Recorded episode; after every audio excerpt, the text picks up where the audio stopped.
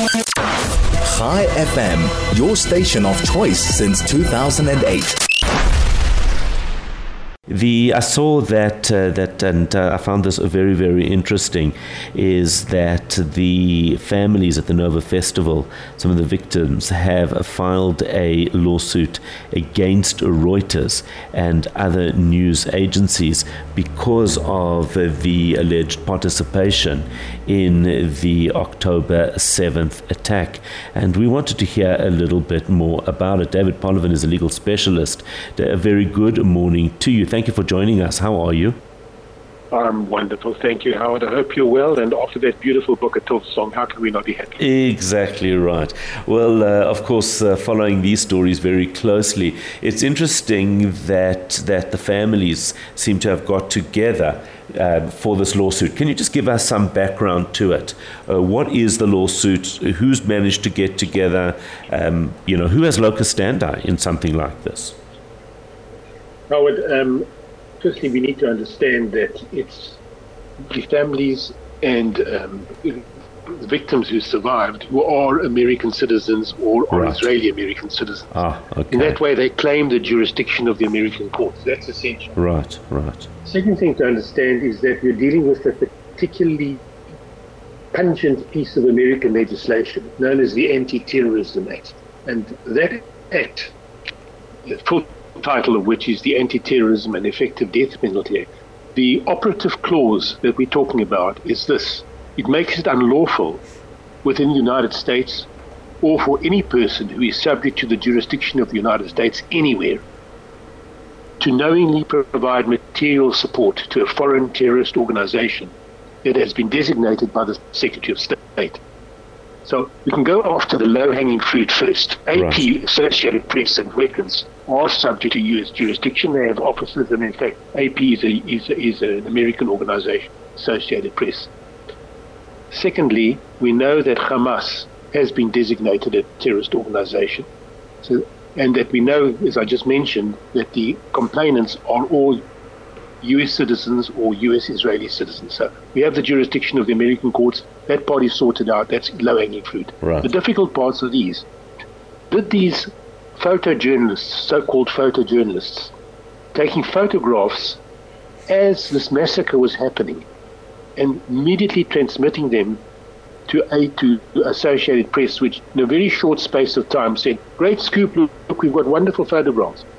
I mean, how disgusting is that? But the point is, is these guys were on the scene, right. paid for photographs of the most horrific circumstances. Does that knowingly amounts to providing material support? That is, the, their employer, Associated Press, by paying for the photographs, by having these guys effectively on the payroll, who were there at the moment the massacre was happening, were they providing material support to a foreign terrorist organization? That's the issue. That's the rub. And that's where the jurisdiction of the court is going to have to come in. But that's a very difficult one because isn't, isn't that a very blurred line? A journalist who happens to be at a scene, what is the expectation from them? any war journalist, therefore, could be potentially um, compromised or, or, subject to a, a case if they, just by being there. Yeah, um, that's the question. Um, it's a very important point that you raise, Howard, because the question is, were they just happening to be on the scene? Right. How is it possible that they happened to be on the scene? They happened to be there as the massacre was happening, and one of the journalists in particular hitched a ride back with Hamas after the massacre happened. That's, there's, there's no credibility in the idea that they just happened on the scene. Right. They must have been right, alerted. Right. They must have been brought with, and what they could have done, had they thought about it, and had not been Hamas terrorists themselves, is alerted the Israeli authorities, listen, there's something in the air, there's something going on, we've been taken somewhere, there's something about to happen. Instead, they did the opposite. They gleefully photographed what was happening, and then actually sold the photographs and were paid for them. And that is the rub. They're not ordinary journalists. Ordinary journalists would not behave in this manner. It's, it's so interesting because I wonder how much of this actually is more of a discussion and a reflection on standards of journalism and expectations of journalists versus the legal, uh, you know, the legal side of it. Like it, it's, it's, it's just it's such an interesting, it's such an interesting case. Will they be? Will they need to show? Um, in a case like this, some form of um, context. So, if the particular journalist has a, a record of being uh, a, a member of Hamas, for example, will that impact on on how this case is is heard, uh, how this case is is ruled. Yes, I, I, think you're right. I think it will have uh, profound implications for journalism everywhere in the world. And in fact, that's already AP's response. They're saying, well, the role of AP is to gather information on breaking news events around the world, wherever they happen.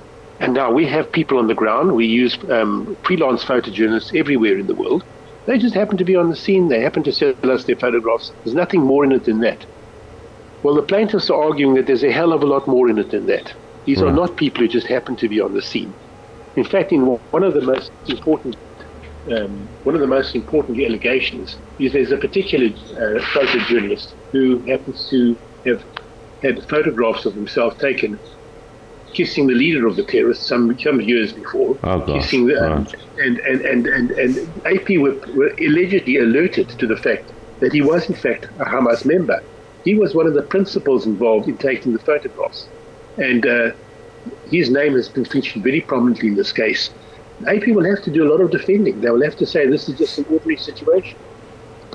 And I, I, I would hate I, yeah. I, would hate to have to be defending AP's position in this case. That's interesting. I, I, even remember one, if, if and I might be mistaken, but I'm sure I remember a photo of one of the journalists actually even holding some form of explosive. I don't remember if it was a hand grenade or a, a Molotov cocktail, or whatever it was.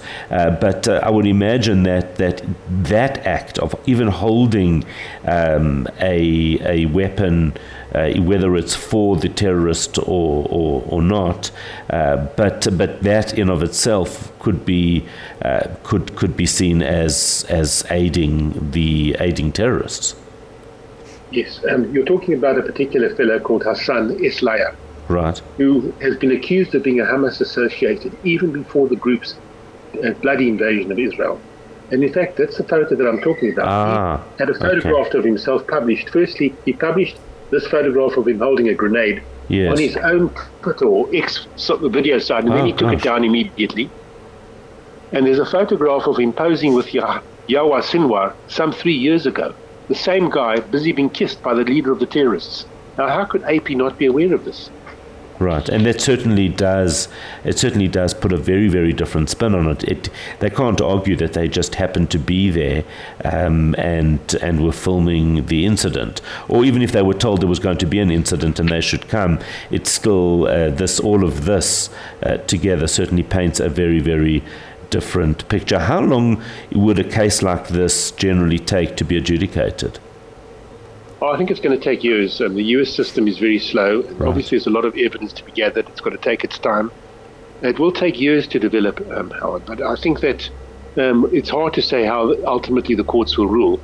But I would say this I think it sends a warning shot across the bows of AP, Reuters, and as you say, many other uh, news organizations around the world that there are limits and that they will be tested. Now, those limits are going to be tested. These people are on warning. They're already busy trying to defend themselves by right, putting out public right. statements. Yes. But in the end, the courts will make this determination, and I do think it will set boundaries for journalism around the world. It will indeed. Absolutely fascinating. David Polovin, legal specialist. Thank you for taking the time to speak to us and for bringing us some insights into the this case.